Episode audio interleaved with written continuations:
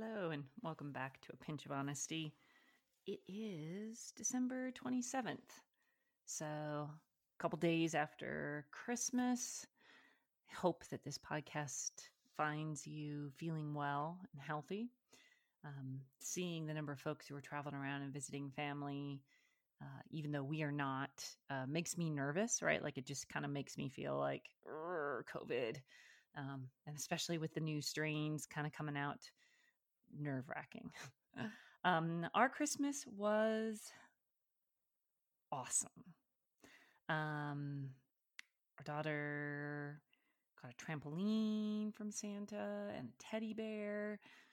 She wanted the teddy bear. She requested the teddy bear, but the trampoline she did not. Um, at the beginning of the pandemic, we had bought a trampoline. Trampolines were hard to come by. And so we had bought a trampoline and it was expensive. It was quite expensive it was a very nice trampoline and we'd had it about a month and our grill malfunctioned and exploded and caught the trampoline on fire.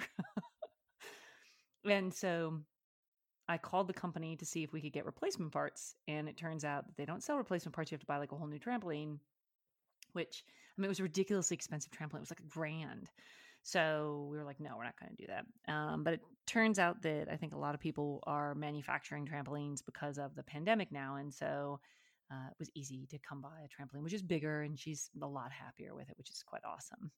Um, so there was a lot of joy in opening gifts. Uh, there was a lot of calling friends and family and um, playing with absolutely everything, right? It's like, open this, play with this, open this, play with this, open this, play with this. And part of me wanted to get very, very irritated with the constant open this, play with this. And then I, I remember, you know, how it was when I was a kid, right? And it's just that excitement of new, new, new, all these, you know, exciting new things to have. So try to let it be. Um, currently, I'm having issues at night where um, I just want to sit and relax and knit. And I don't care whether the TV's on or off or whatever. I just want to sit and relax and have a cup of tea and knit and you know our daughter just she's got so much energy and she's so spun up and i i have to keep reminding myself my husband has to keep reminding me it's the holidays right? So it's easy for her to to be really spun up um it's it's that time of year right? So to be gentle right? Be very kind of easily and gentle with her. So um i'm working on that. It's not it's not easy for me right? I'm like just calm down. Um but me myself i need to calm down um, while going through my old blog posts, I found um, a number of interesting things that I had written over the past. And one of them was um, somebody had had, um, if you were to do uh, the alphabet, what would be the letters that, that, uh, what would be the, for each letter, what would you basically have as something to, to give you an idea of that letter, right? Um, and so here is a portion of the alphabet done by me. I think I only made it to maybe, hmm, what letter did I make it to? M, maybe, uh, before I stopped actually going through and thinking about it. But more than anything, it's, you know, when you say the letter A, is the very first thing that pops into your head Apple, or is the very first thing that pops into your head Apollo, or, you know, what is the thing that pops into your head? So if you were to go through the alphabet by each letter, um, is it their call signs, right? You know, is it uh, when when people say "see Charlie"? Is that is that what comes to mind for you? So um, here are mine, right? So A is for the Andromeda Galaxy, 2.5 million light years from Earth. It has always held a spot in my heart. When I was a kid, I dreamed of people from other galaxies, and Andromeda would be the perfect place to be from. B is for Balderdash. Balderdash is actually a board game, so not too interesting, um, but I heard a talk once about what people in North Korea think Americans sound like. Words like balderdash were used a lot, uh, as if we use it all the time. Uh, I might have to use it today just to see if anyone notices.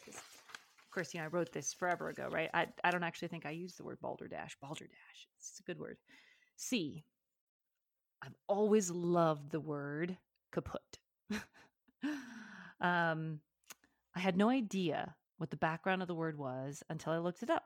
Turns out that I think I must have picked it up from someone who was using it in the Yiddish sense, meaning um, regardless. When someone dies or gives up the ghost, I often uh, announce that it's kaput. D, oh, this is my fave, Dice, Dyson sphere. Uh, let your inner nerd out and just imagine it. The concept was created by Freeman Dyson, and it's so cool. I wish we could make one. Basically, we would build a sphere around a sun with planets. The sphere would help contain the energy from the sun. You would have limitless energy. Of course, if you look at an image above you, can see that the size of the sphere would be incredible, larger than anything we can currently make. But a girl can have dreams, can't she? so E is for equilateral triangle. F is for Frank. For those of you that don't know me, Frank is my brother's name. I also love Frank Lloyd Wright. Um, and uh, Frankie Goes to Hollywood was always one of my favorite bands. G is for Gates. Um, let's see here. I'm not talking about Gates like in, um, well, any other Gates. I'm talking about uh, Gates McFadden. McFadden. Um, she's a Star Trek character. H is for Heisenberg uncertainty principle. Learned about it when I was in high school physics. Eyes for imagination, right? What have you thought about lately? Um, let's see here. I don't even know that I can pronounce the K. Kuelap. It's an ancient ruined city in Peru. L is for Los Alamos. And if you know me, know that that's a dear to my heart. And M is for Mandingo. I think the word Mandingo is very interesting. Uh, and I actually didn't know um, that it is a movie about slavery from 1975. So there you go. Those are my uh, those are my alphabet letters for you for the random bits of a bit of honesty for today. Um, so on the last podcast, I had brought up how on New Year's I would write these letters to myself, and so I went out and I dug them out, um, and it looks like I I stopped opening them. I didn't open the letter from 2010, and I didn't open the letter from 2011. So I just never opened those letters. Um, and so I figured I would open one now and um, we would see what's in it. So I'm going to open the 2010 letter. Uh, the front of it says Open New Year's 2010.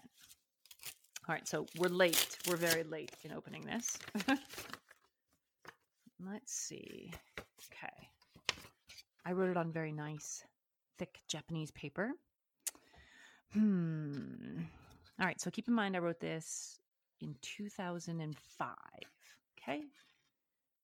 So, New Year's Day 2010 seems so far away, but every year I open these and I'm shocked at how close it really is. I've learned a lot this past year. I've learned that I have to make myself happy. No one else can do it. I've also learned that if I'm going to keep active, I have to do it on my own. Where am I? I'm happy. This was my guess for 2010. I've been taking trips with Mike or friends or even by myself. I'm knitting, designing knitwear. Um, Susan and I have finished Baby Steps, which was a follow on novel to our chicklet. So obviously that never happened. Um, and I can see clearly that I have everything. So happy 2010. So that was my letter to myself from 2005 with what I thought I would have done um, by 2010. Pretty interesting. All right. Um, let's see here. I'm going to open up 2011 because why not? It's actually a little bit nerve wracking reading a letter that you wrote to yourself and not knowing what it's going to say. What if it says something horrible? let's see here.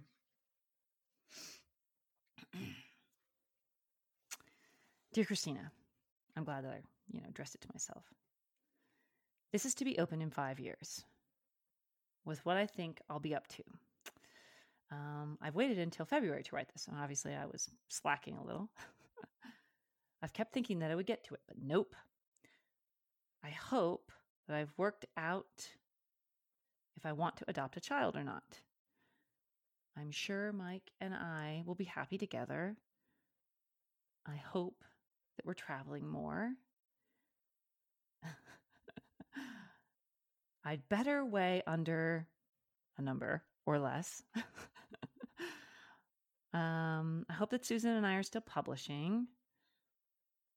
I hope I'm just as active as always and happy. And remember, you are the one that controls your happiness. Best future wishes. Love me. Aw. I think it's funny that it has a weight in here. You better weigh less then. So, um, my husband and I, I never wanted children. He never wanted children. We decided we were never going to have children. Um, and it's pretty clear. So this letter was supposed to have been opened in 2011. So I, you know, I wrote it in 2006. So in 2006, I was thinking about it. Um, and we'd given a, a lot of thought. We'd actually gone through and, um, and been pre-approved and did all the stuff that was necessary to adopt. Um, which was a good year, year and a half's worth of effort. And we had even found children that we were interested in that we thought could mesh well with us and be part of our family. It was a brother and sister duo. And, um, but the state for the adoption wanted it to be kept such that their grandmother um, could have as much kind of access to them as as she would like. Um, and their mother was in and out of jail and had drug problems and um, and it just it wasn't right. Um, the way that we were being dealt with with the adoption and and where we were at, it just wasn't right. And so um, we both kind of came to the conclusion that, albeit we think that the children and us would have done well together, um, it wasn't right for us. And so we backed away from that and then changed our. Well, I changed my mind and was like, well, look, you know, I would like a girl. I want a child. Um, why don't we just have a child? Um, and so it wasn't our that wasn't our first direction. Right, our first direction was I, to to adopt. Um, and so in the end, you know, we had one child. We had a daughter. Um, and so it's you know you get your wish, right? Why would I mess with that? Um, but our daughter wasn't born until 2012, right? So you can see that between the time when you know we'd begun all of the let's adopt and let's think about having children, which was 2006, um, until we actually had her, right? Six years, um, which is, you know, it's quite a length of time. Um, I can see now, you know, why the five letter thing just doesn't, it doesn't really work, right? Um, I actually have, I think, in this stack, the oldest one. Let's see if I can find them. Some of these are so gray you know, when they were really old, um, I don't think I actually kept them. I think I kind of tossed them, um, which is sad. But let's see here. Open New Year's 2000. All right. Whew. It's a very, very long letter. Um, uh, let's see here.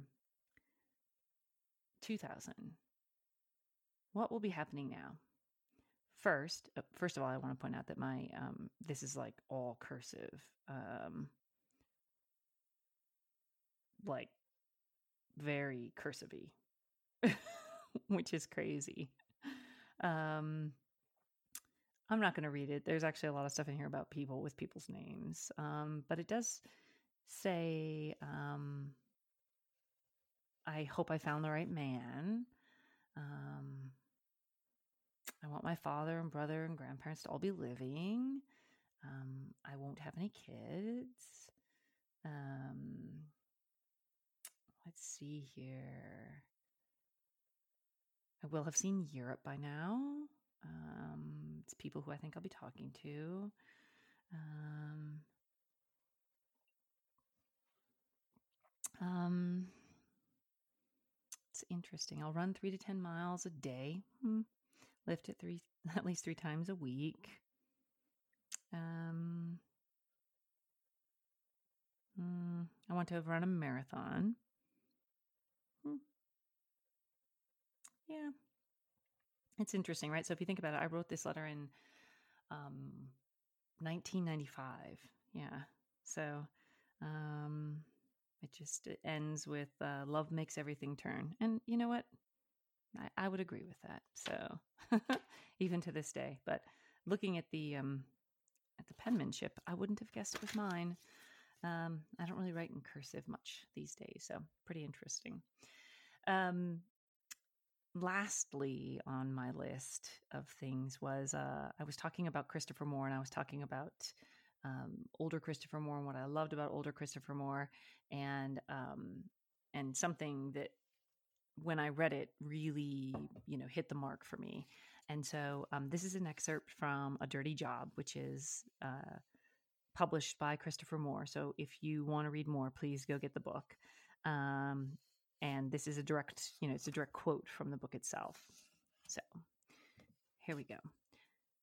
The 1957 Cadillac Eldorado Brougham was a perfect show off of death machines. It consisted of nearly three tons of steel stamped into massively mawed, high tailed beast, lined with enough chrome to build a Terminator and still have parts left over. Most of it long, sharp strips that peeled off on impact and became lethal size to flail away pedestrian flesh.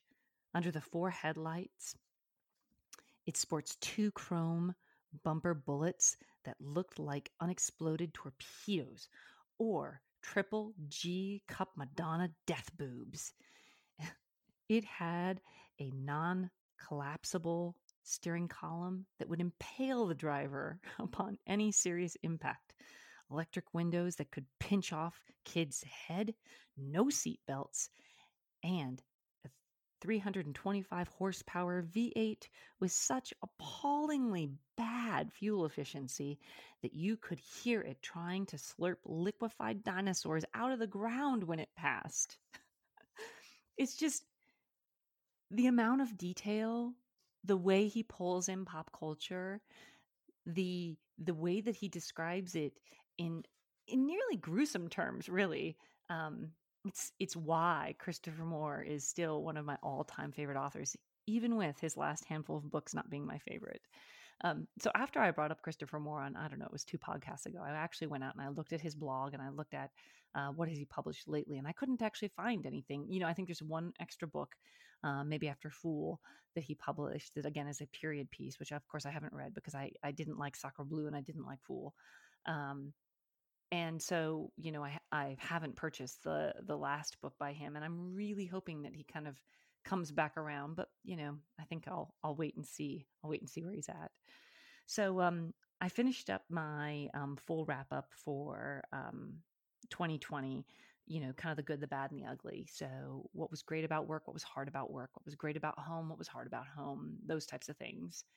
And I'm honestly having a hard time with what is kind of the big thing I want to let go from 2020 um, because I'm not feeling that this year, right? So I, I made a I made a note that I need to fill in that basically is here's kind of the thing that I want to let go the most from 2020, and I haven't filled it in because I I really just I can't think of what that that thing is, um, and so I'm I'm working on that, and um, I'm going to be focusing more on you know 2021 and where do I want to go with 2021.